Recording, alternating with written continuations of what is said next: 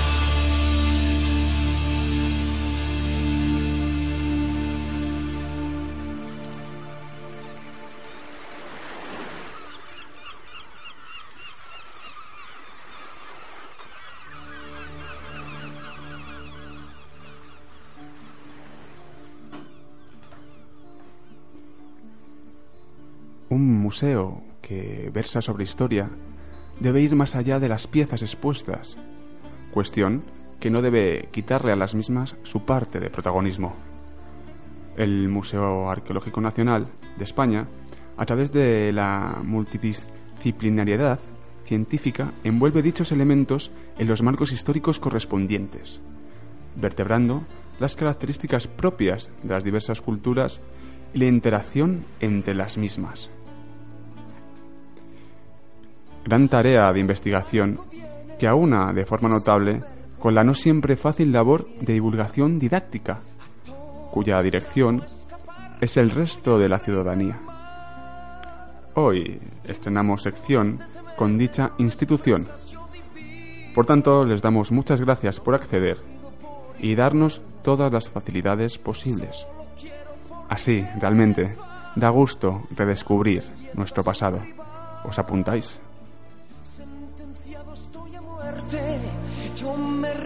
Abandone la suerte. Y al mismo que me condena, colgaré de alguna antena. Quizá en su propio navío, y si caigo, que es la vida. Por perdida ya la di. Cuando el yugo del esclavo, como un bravo sacudí.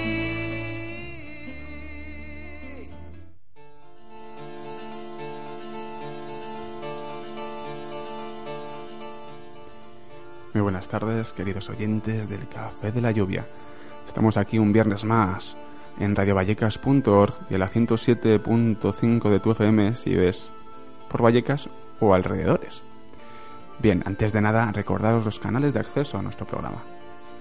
Tenemos una página web en la cual, en la cual colgamos todos los programas, que es la siguiente: www.elcafedelayuvia.com www.elcafedelayuvia.com También estamos en las redes sociales, tanto en Twitter como en Facebook.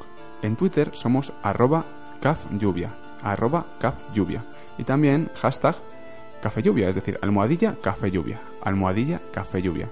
En Facebook somos www.facebook.com barra café de la lluvia, www.facebook.com barra café de la lluvia. Además tenemos una dirección de correo electrónico, el café de la lluvia gmail.com el café de la lluvia arroba gmail.com ah por cierto ya estamos en youtube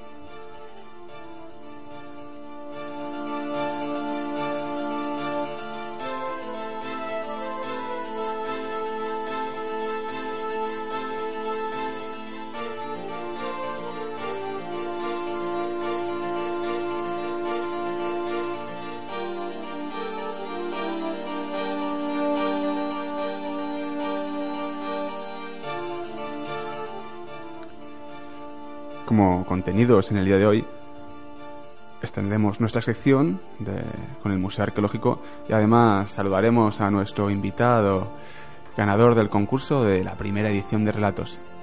Esto será después de la pieza del mes del Museo Arqueológico Nacional. Así que estén tranquilos en sus butacas, sírvanse un café caliente o una infusión y estén preparados para escuchar esta tarde de Café de la Lluvia.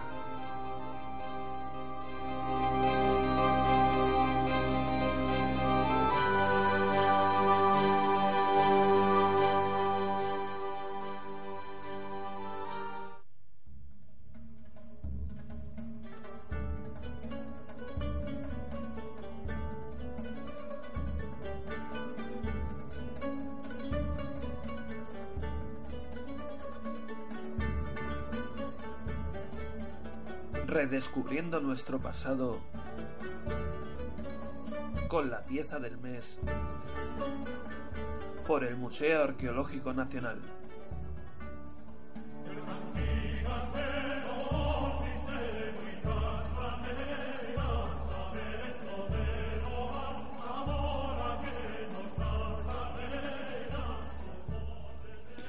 Bueno, y con estas cantigas de Alfonso X el Sabio, que nos ponen la música a esta cuña de también realizada una vez más por la gran voz de nuestro amigo Antonio Cristóbal Castellanos, de aquí le mandamos un saludo. Damos pie a una nueva sección de este Café de la Lluvia, una sección que será mensual, sección mensual, en la cual hablaremos con diversos conservadores del Museo Arqueológico Nacional sobre una pieza determinada, ligada a uno de los dos ciclos que tienen abiertos. En esta ocasión vamos a, poneros la entrevista que le hemos realizado a Eduardo Galán, conservador y arqueólogo por el lado de prehistoria, en referencia a un ajuar funerario que son unos vasos campaniformes, encontrados aquí muy cerca en la meseta. Así que nada, este ciclo de la aventura humana se llama Pieza del Mes. Los vasos campaniformes da pie, abre las puertas de la historia a esta nueva sección en la cual estamos muy agradecidos al Museo Arqueológico Nacional que bueno está aquí. Podéis visitar de martes a domingo. Los domingos es gratuito para todos. Y los domingos justo es cuando una persona del museo presenta esta pieza. Así que nada sin más dilación vamos ya con la entrevista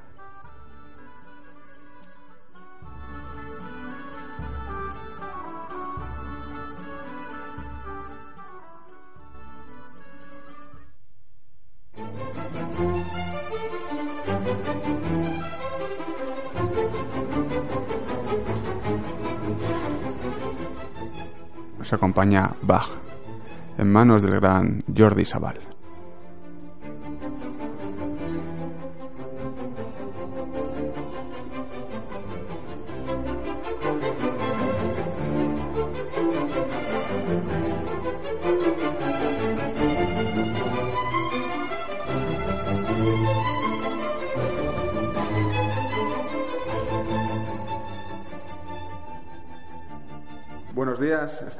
Aquí hoy en el Museo Arqueológico Nacional para entrevistar a Eduardo Galán, conservador en la parte de prehistoria.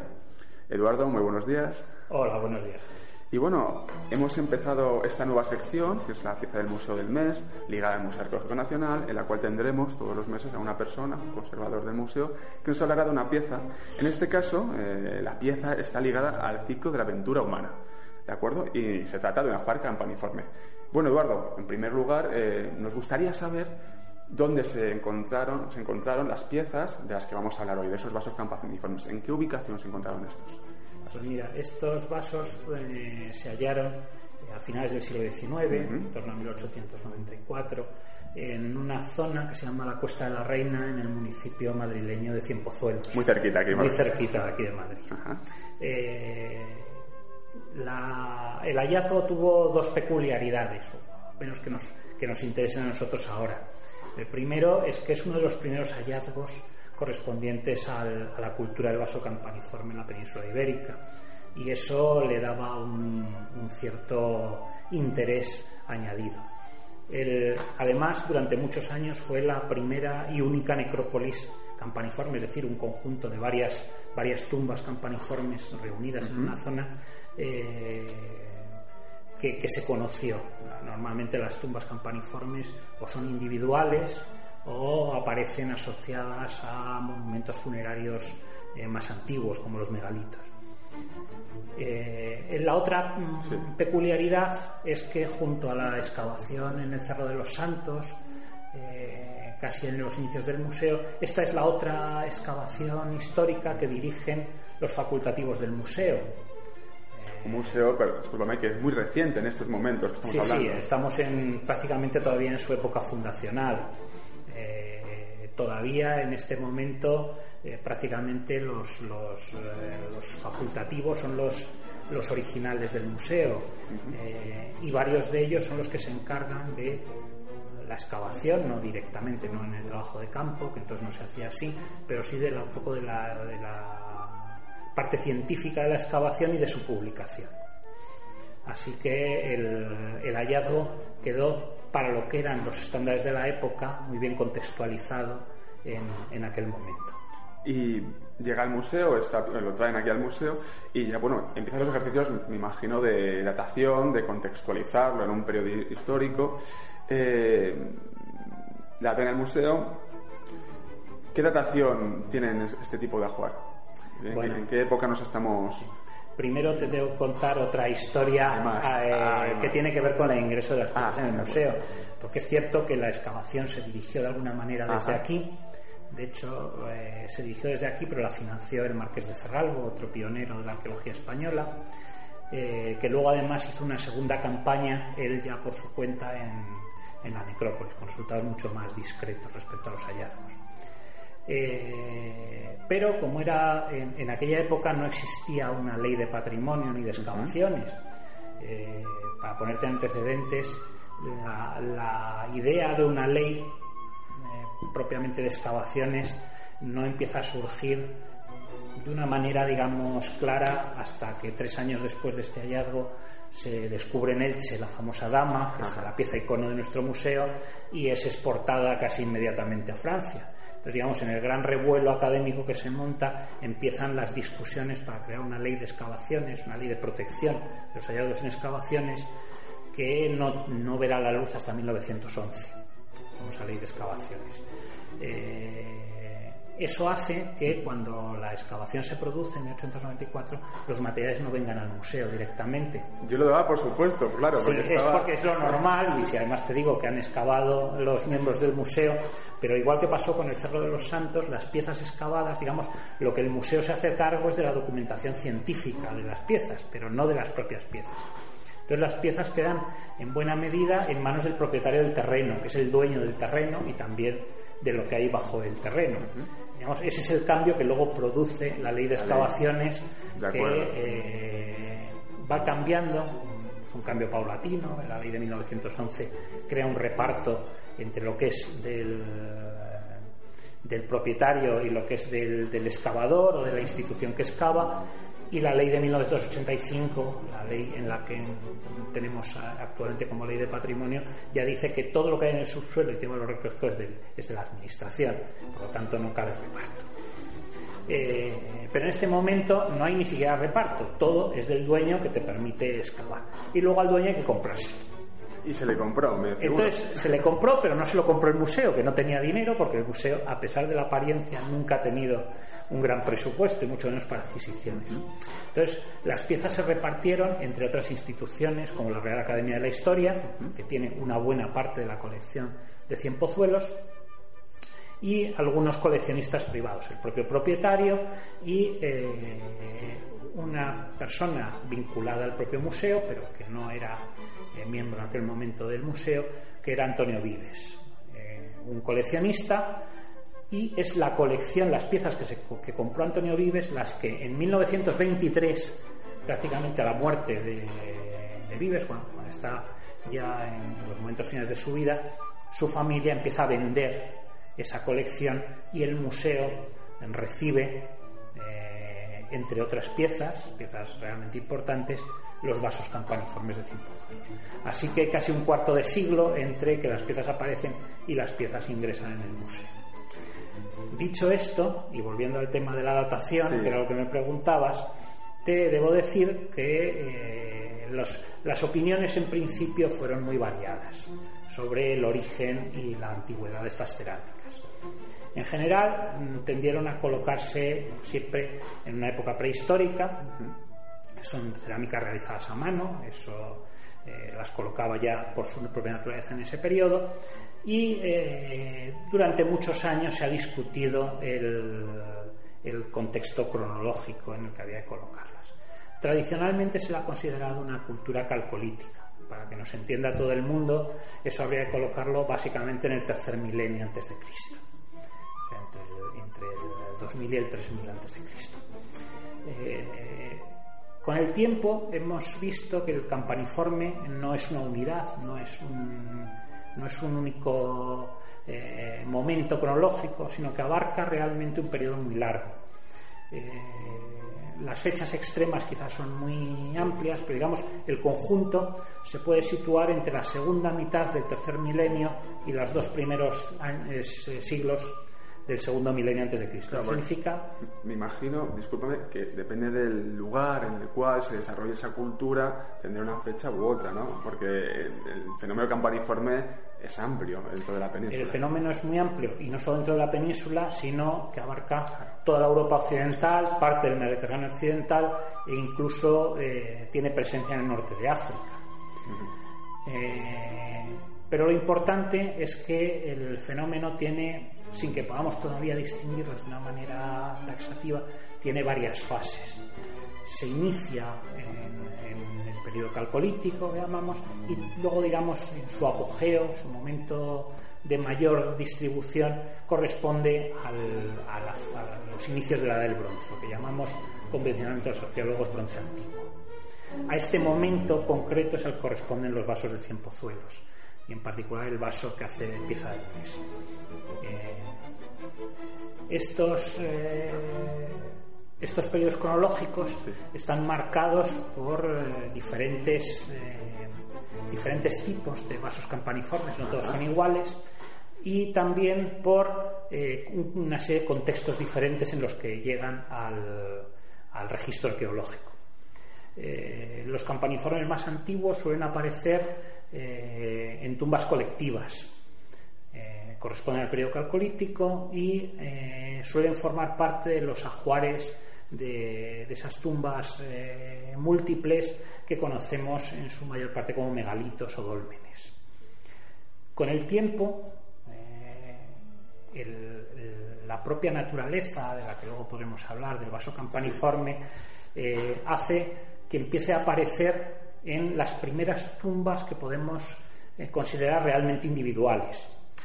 Conocemos tumbas individuales desde el Paleolítico, pero digamos, como tumbas específicas que han sido creadas ex profeso, separando a un individuo del resto de la comunidad, empiezan a aparecer en este momento y son significativas de un gran cambio social. El cambio que significa el inicio de que se haga visible la jerarquización social.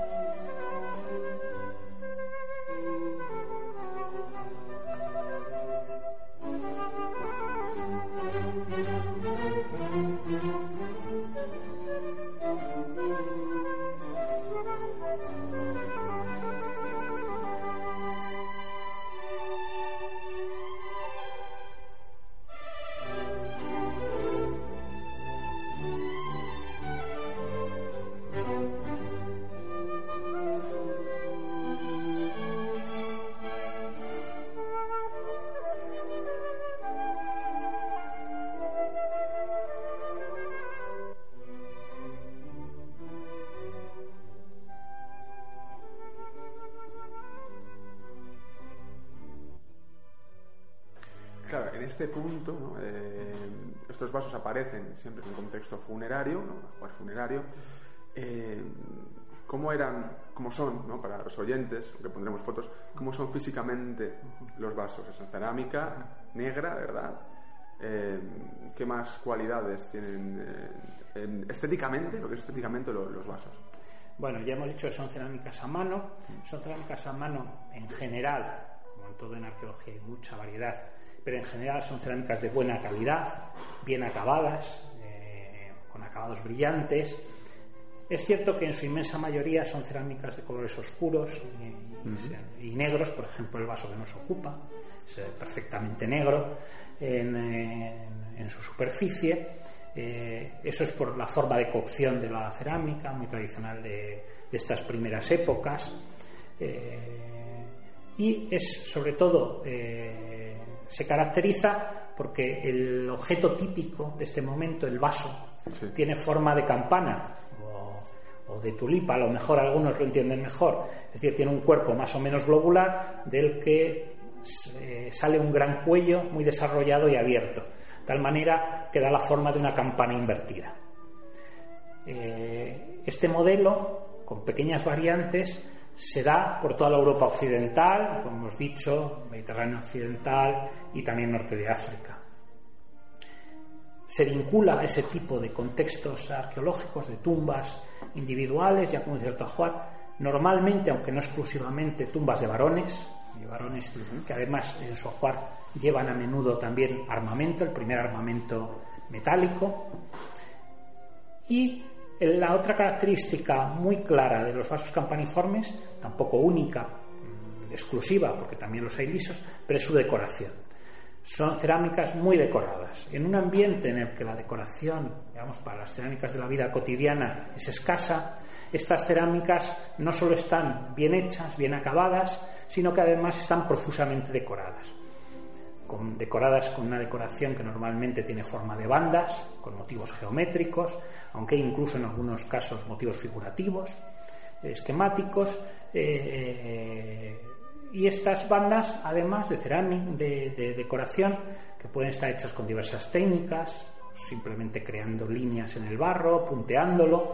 Además, solían estar rellenas de una pasta de color que contrastaba con el color del barro, de tal manera que si el barro era negro, era muy frecuente que la pasta fuese blanca. Y eso creaba una cerámica con un gran empaque visual. Realmente son objetos, no es lo más importante en arqueología, pero hay que decir que son objetos bellos desde el punto de vista estético.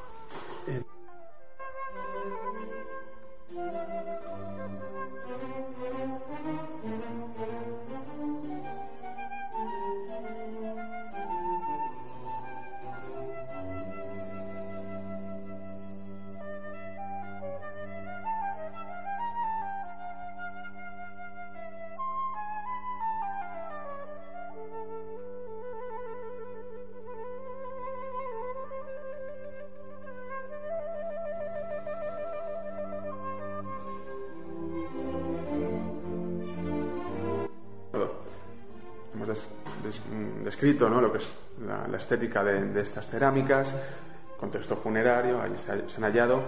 ¿Aparecían vacías o tenían algo en su interior eh, estas, estas cerámicas, estos vasos? Bueno, cuando llegan a nosotros están normalmente vacías, eso está claro. Pero durante los últimos años, ya en las últimas décadas, deberíamos decir, se han empezado a hacer mm, estudios a partir de, de hallazgos recientes sobre lo que pudieron contener estas, estas cerámicas. A través de diversos tipos de, de estudios de, eh, se pueden eh, conseguir las trazas de los elementos y al menos saber el tipo, digamos, de eh, contenido más o menos genérico que podía tener.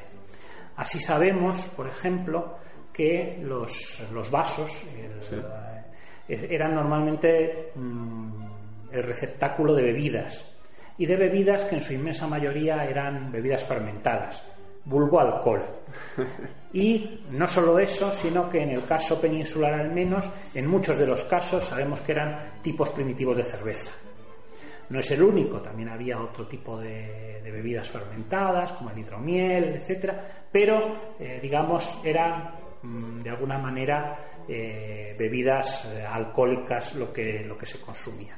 Hay otros tipos de vasos que se asocian, al menos en el mundo de cienpozuelos, eh, como son las cazuelas, es decir, vasos más anchos y bajos, pero con la misma decoración. Y este tipo de cazuelas parecen haber estado destinadas a contener comida sólida. Y por los estudios que se han podido hacer parece que contenían algún tipo de comida cárnica, quizá un guiso con, con carne, algún tipo de preparación de, carne estofada o guisada, es, es un poco lo que nos dice.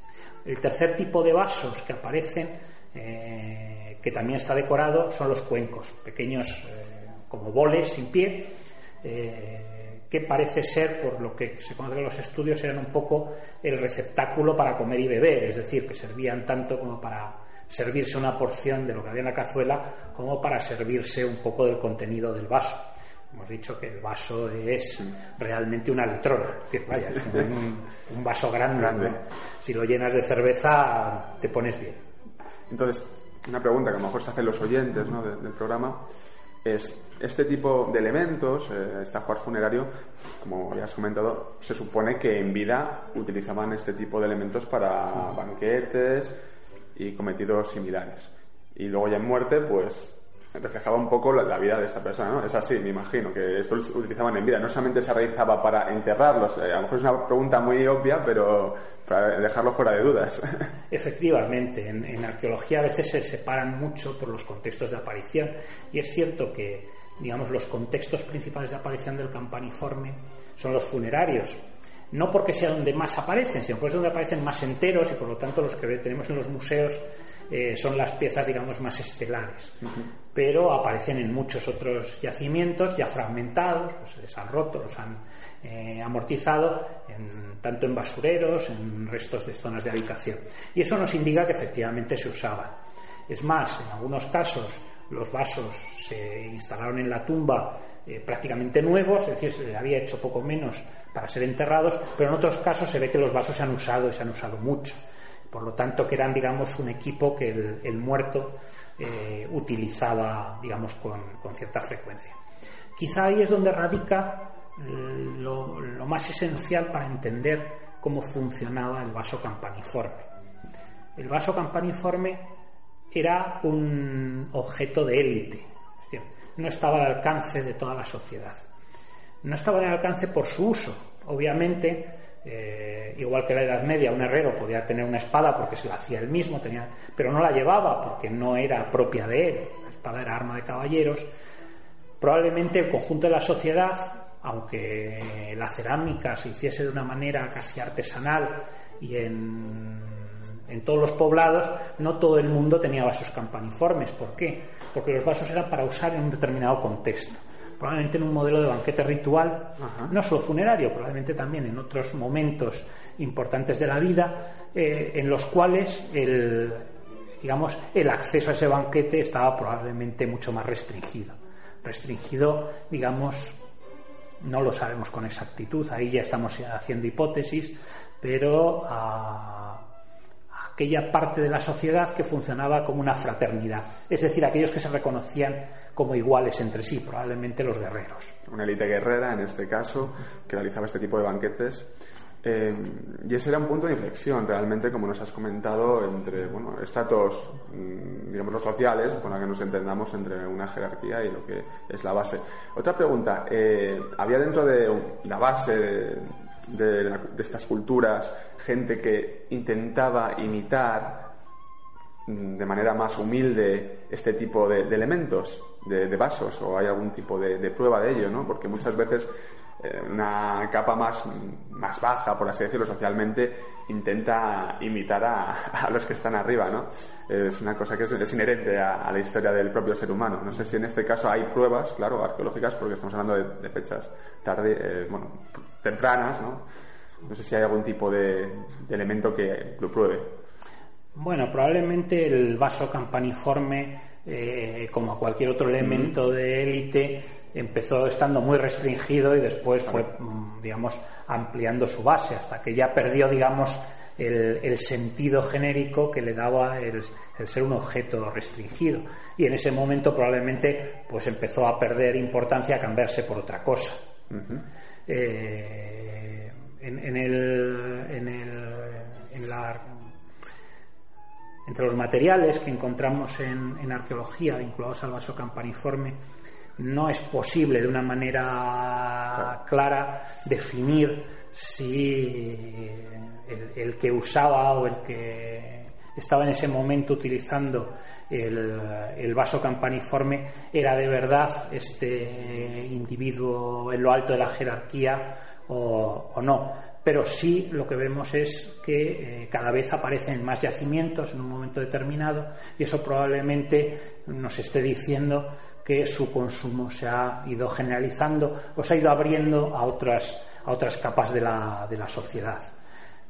A partir de ese momento, como decimos, lo que pasa es que empieza a perder, digamos, su importancia como señal de identidad y es sustituido por otros elementos. ¿Hasta qué momento o qué periodo podemos hablar de una cultura ligada a los vasos campaniformes? ¿Hasta qué momento histórico? Bueno, eh, eh, sobre todo el, eh, digamos, el, momento de, gran desarrollo del vaso campaniforme en toda Europa corresponde a los inicios de la del bronce.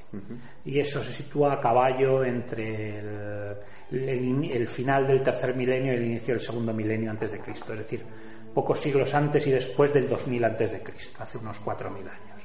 Ese es el momento, digamos, de apogeo, por así decirlo, del uso del vaso campaniforme en, toda la Europa occidental y también en la península ibérica. Y ese es el momento al que corresponde el vaso de cien pozuelos. En este, en este momento, además, hay otra característica que es importante de la asociación de los, los, vasos con estas tumbas individuales de jóvenes guerreros y es la aparición en ellas de todo un equipo de armas metálicas que empiezan también a desarrollarse en esta época.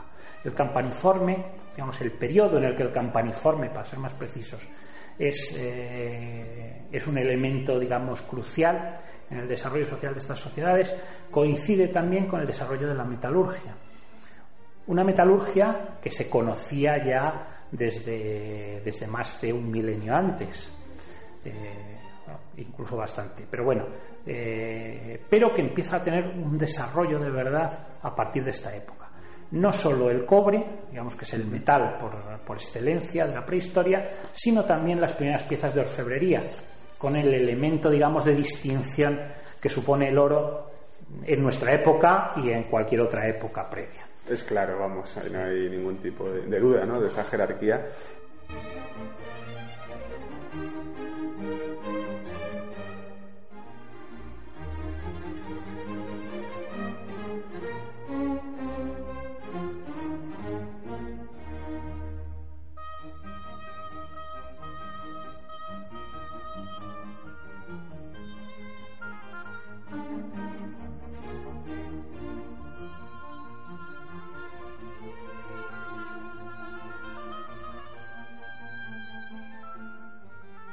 Podríamos definir, eh, Eduardo, un poco la sociedad, la sociedad que se vertebraba ¿no? En, este campo? ¿no? En- tenemos una élite guerrera, en formas de vida, costumbres, una élite guerrera, unas capas más bajas. ¿Qué, qué tipo de relación había entre esa jerarquía y la base?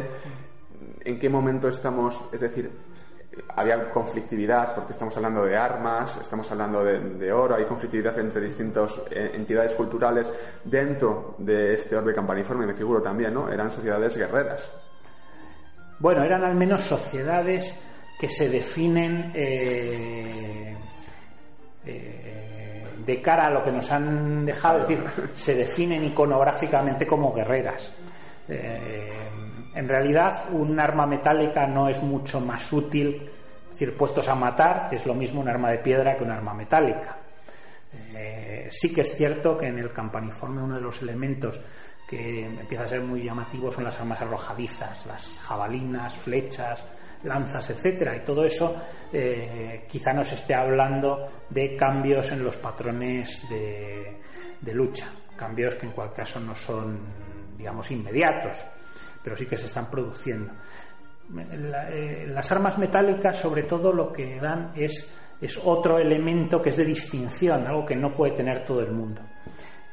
A diferencia de la cerámica, que ahí digo, probablemente es el uso, quién puede usar la cerámica y no la cerámica en sí misma, la que es significativa, porque prácticamente eh, casi cada hogar probablemente sería capaz de hacer cerámica, más o menos, quizá no las de mejores características, pero sí en la cerámica, al menos para la vida cotidiana, la metalurgia ya supone un cambio importante.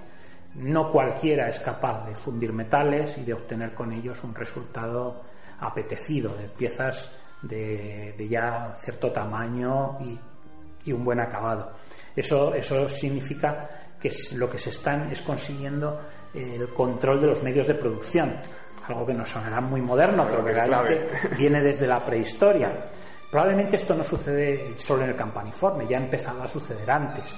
Pasa es que a partir del campaniforme podemos ver ya a los individuos, los vemos enterrados individualmente con su ajuar. Antes, digamos, esa jerarquización estaba un poco enmascarada en una serie de rituales que hacían que frente a la muerte fueran todos iguales y por tanto que se enterrasen en una tumba colectiva. Eso no significa que el campaniforme sea el primer cabecilla que, que hay.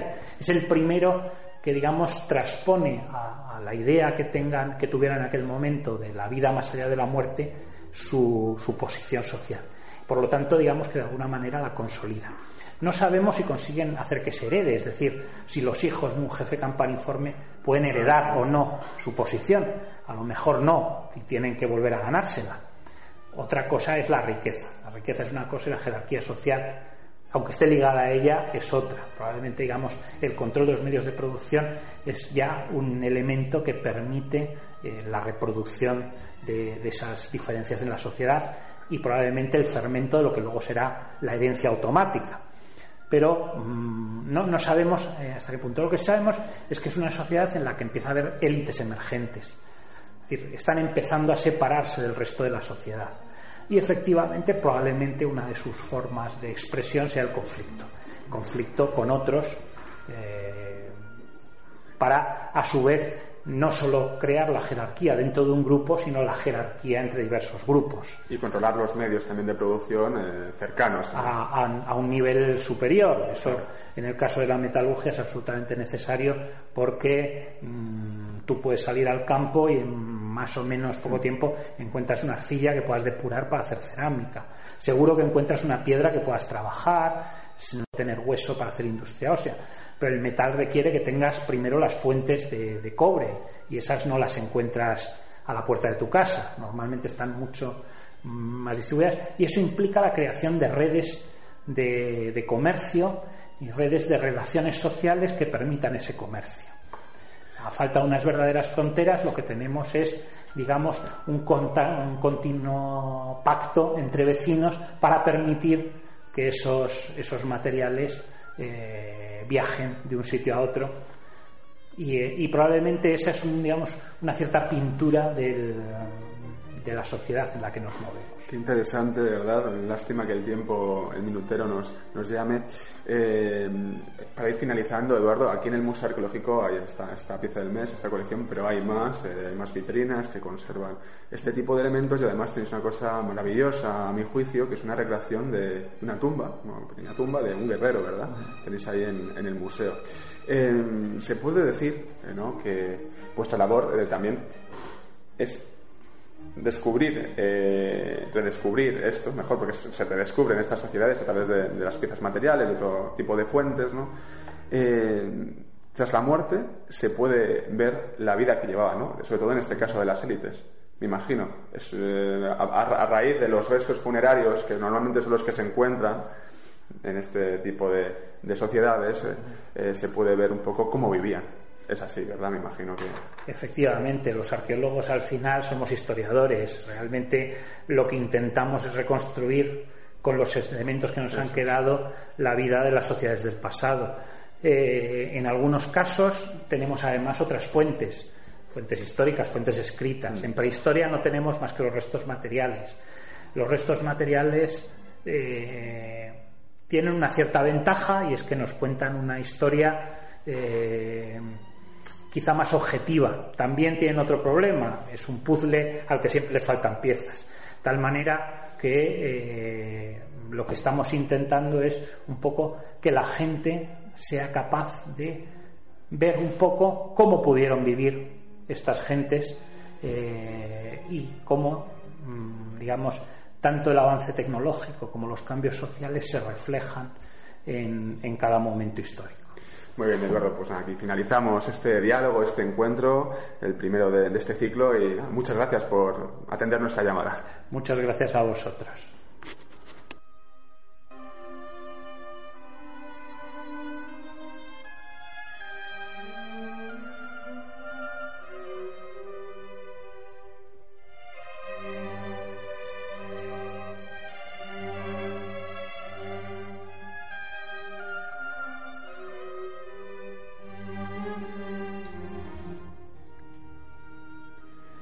Ahí teníamos la primera intervención de esta pieza del mes por Eduardo Galán acerca de un ajuar funerario de los vasos campaniformes. Y bueno, a través de, este pequeño complejo hemos redescubierto en cierta medida dónde, cómo, cuándo vivían estas sociedades. Así que nada, si queréis ver las piezas y que os las expliquen en el propio museo, los domingos por la mañana tenéis una cita con el Museo Arqueológico Nacional. En este caso, este, en estos vasos son todos los domingos de octubre a las 12 y cuarto en la planta baja, sala 8. Planta baja, sala 8. Pero bueno, aparte de la pieza del mes, os invitamos evidentemente a visitar el Museo Arqueológico Nacional porque ha quedado bastante bien y con una labor, como he dicho en el editorial, muy didáctica para, para el conjunto de la ciudadanía. Y bueno, siguiendo la senda del programa, os recordamos los canales de acceso www.elcafedelayuvia.com www.elcafedelayuvia.com lugar en el cual colgamos todos los programas. Están todos los podcasts. Además, eh, estamos en las redes sociales, claro que sí. www.facebook.com barra café de la lluvia. www.facebook.com barra café de la lluvia. En Twitter arroba caf lluvia arroba caf lluvia en Twitter. Y también almohadilla café lluvia. Almohadilla café lluvia. Todo junto y sin tildes. Y bueno nuestra dirección de correo electrónico. el café de la lluvia arroba gmail.com el café de la lluvia arroba gmail.com como había comentado también anteriormente también estamos ya en el canal de YouTube. Así que nada poco a poco iremos colgando vídeos. Qué maravilla verdad esta, esta entrevista. Fue un, un verdadero honor entrevistar a Eduardo Galán. Y va también ligado un poco a la frase del día de hoy. Atiendan. Excavar es abrir un libro escrito en el lenguaje que los siglos han hablado dentro de la tierra. Excavar es abrir un libro escrito en el lenguaje que los siglos han hablado dentro de la tierra. Esta frase es de Marinatos, que fue un arqueólogo griego que descubrió el yacimiento de Acrotiri. Vivió entre el 4 de noviembre de 1901 y el 1 de octubre de 1974 y conoció a, al gran Evans. Así que nada, con esa frase día nos quedamos. Y ahora vamos a pasar a saludar a nuestro ganador de la primera edición del concurso de relatos. Pero antes nos dejaremos llevar un poco por un autor. Vamos a ver si sabéis qué autor es. Vamos a jugar un poco.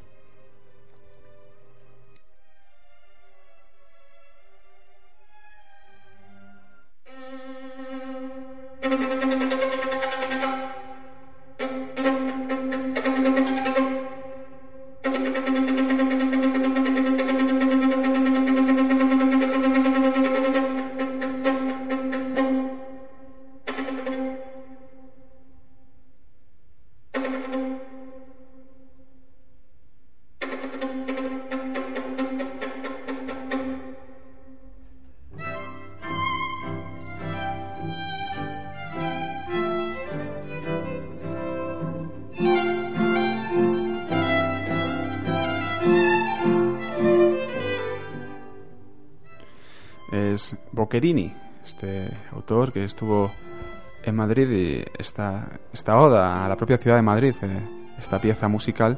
Y bueno, pasa a saludar a, a nuestro invitado de hoy. Bueno, no, no está solo, está muy bien acompañado. Así que nada, vamos a empezar con las presentaciones, que nos queda muy poquito tiempo.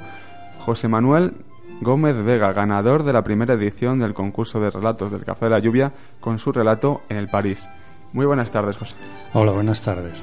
Bueno, en primer lugar, enhorabuena por haber ganado el concurso literario. Bueno, muchísimas gracias a vosotros por, por darme este premio, que es un verdadero honor. Y una parte de, de este premio es una persona del jurado que está con nosotros, que es Lourdes Castillo. Muy buenas tardes, Lourdes, Hola, buenas tardes. autora de Gálora. Y bueno, tienes muchas cosas, estás, has creado más cosas, ¿verdad, Lourdes? Estás muy liada, estás a sí, tope. estoy a tope. sí. Así que nada, hoy ha venido Lourdes también a acompañar. Hemos hecho la entrega de, del premio, del diploma de, de nuestro concurso. Pronto tendréis las fotos. Y bueno, José Manuel, muchas gracias también por acudir al estudio. que es un placer, ¿eh? Eh, Bueno, tener un ganador aquí. Para mí es una experiencia nueva, nunca había estado en la radio y, y lo encuentro fascinante, así que gracias a vosotros por invitarme. Y bueno, eh, llegaste a nosotros, me comentabas fuera de micro, ¿no? Porque por internet colgaron en una página de relatos el concurso. Pero a mí me interesaría saber eh, ¿qué, te, ya- qué te llamó a ti a empezar a escribir. Porque yo sé que ya llevas un tiempo escribiendo y has recibido otros premios literarios. ¿Qué gusanillo que te dijo, hoy pues me apetece escribir y presentarlo? Mm, Pues mira, yo mi, mi formación es científica, yo soy doctor en químicas y siempre tenía esa, esa falta como de... eh, me faltaba creatividad ¿no? en mi vida y entonces encontré pues hace pocos años, hace tres o cuatro, que escribiendo podía desarrollar mi creatividad mucho mejor que en el campo de la ciencia. Y bueno, pues empecé a escribir historia, como te decía antes, y, y de ahí he pasado un poco a ficción. Y con las, con la, yo, yo digo la mala suerte de que en cuanto empecé a enviar mis relatos, pues empecé a recibir algún que otro premio. Y eso pues me ha enganchado. Y ahora pues, pues me gusta participar en concursos y este en concreto como era de Madrid, en la radio y, y me atraía He de reconocer que me gustó mucho el título, Café de la Lluvia, no sé por qué, tenía algo, que me llamó mucho la atención y yo quiero ganar o participar ¿no? en un premio que se llama Café de la Lluvia, tan bonito. Claro, y que Café era el protagonista de esta primera edición de relatos. Eh, me imag- bueno, eh, me imagino que no sé si eres adicto al café, te gusta el café o, o el café o los cafés, ¿no? Porque sí que es un doble juego en muchas ocasiones.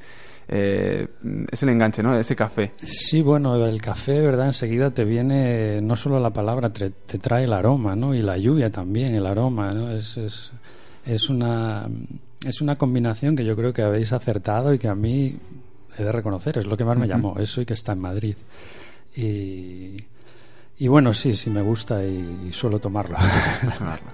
Esto es un amigo cafetero tenemos aquí, claro que sí. Y además con la taza que te hemos entregado. Precioso, eh, sí, señor. Para tomar café, vamos, viene de maravilla, ¿verdad? Sí. Eh, bueno, me imagino que todo escritor también tiene una mochila de lecturas eh, a sus espaldas, ¿no? Porque para poder escribir tienes que tener experiencias vividas y también muchas lecturas.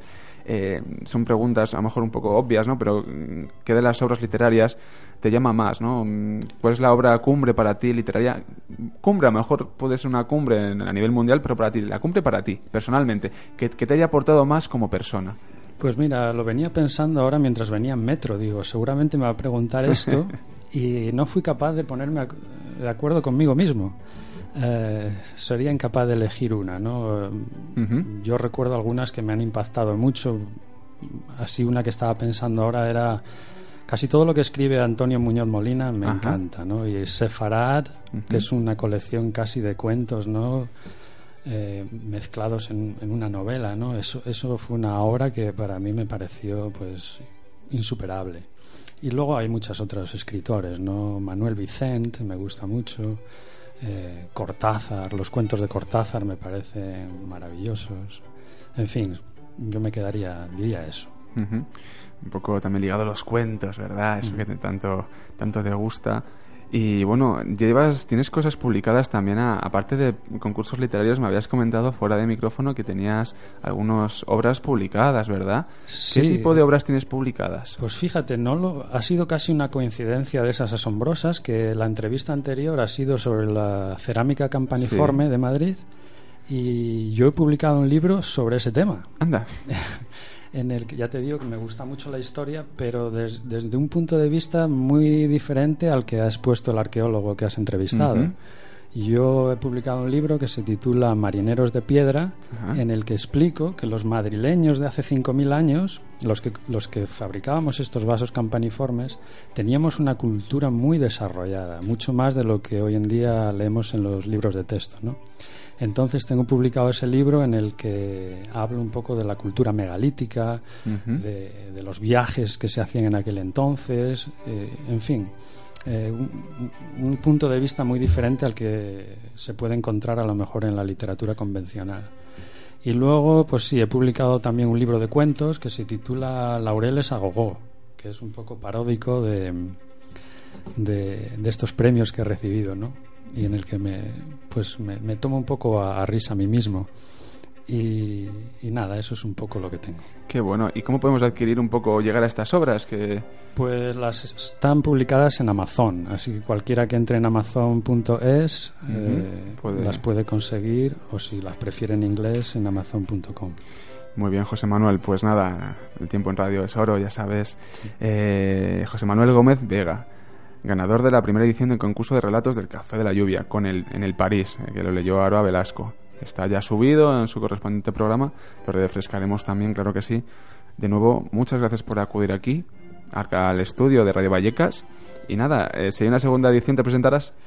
Eh, si no lo. Ya sabes que en algunos concursos en las bases se pone que no se pueden presentar los que ya han ganado premios. Si no ponéis ese requisito, yo me presento seguro. Muy bien, pues muchas gracias por acudir aquí. de Gracias a vosotros. Hasta pronto. Adiós.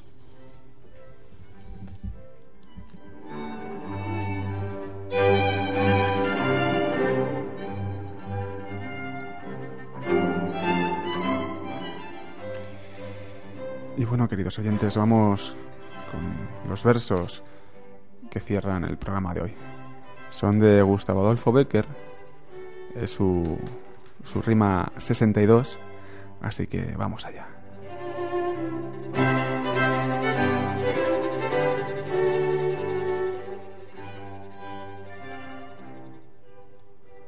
Primero es un albor trémulo y vago, raya de inquieta luz que corta el mar. Luego chispea y crece y se dilata en ardiente explosión de claridad. La brilladora lumbre es la alegría, la temerosa sombra es el pesar. ¡Ay! En la oscura noche de mi alma, ¿cuándo amanecerá?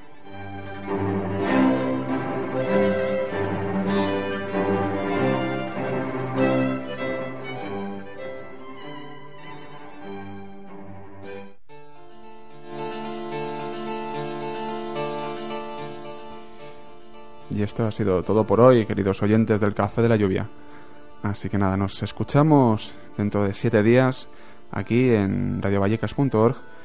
Y bueno, en un par de días estará subido este programa en www.elcafedelayuvia.com. Hasta la semana que viene, amigos.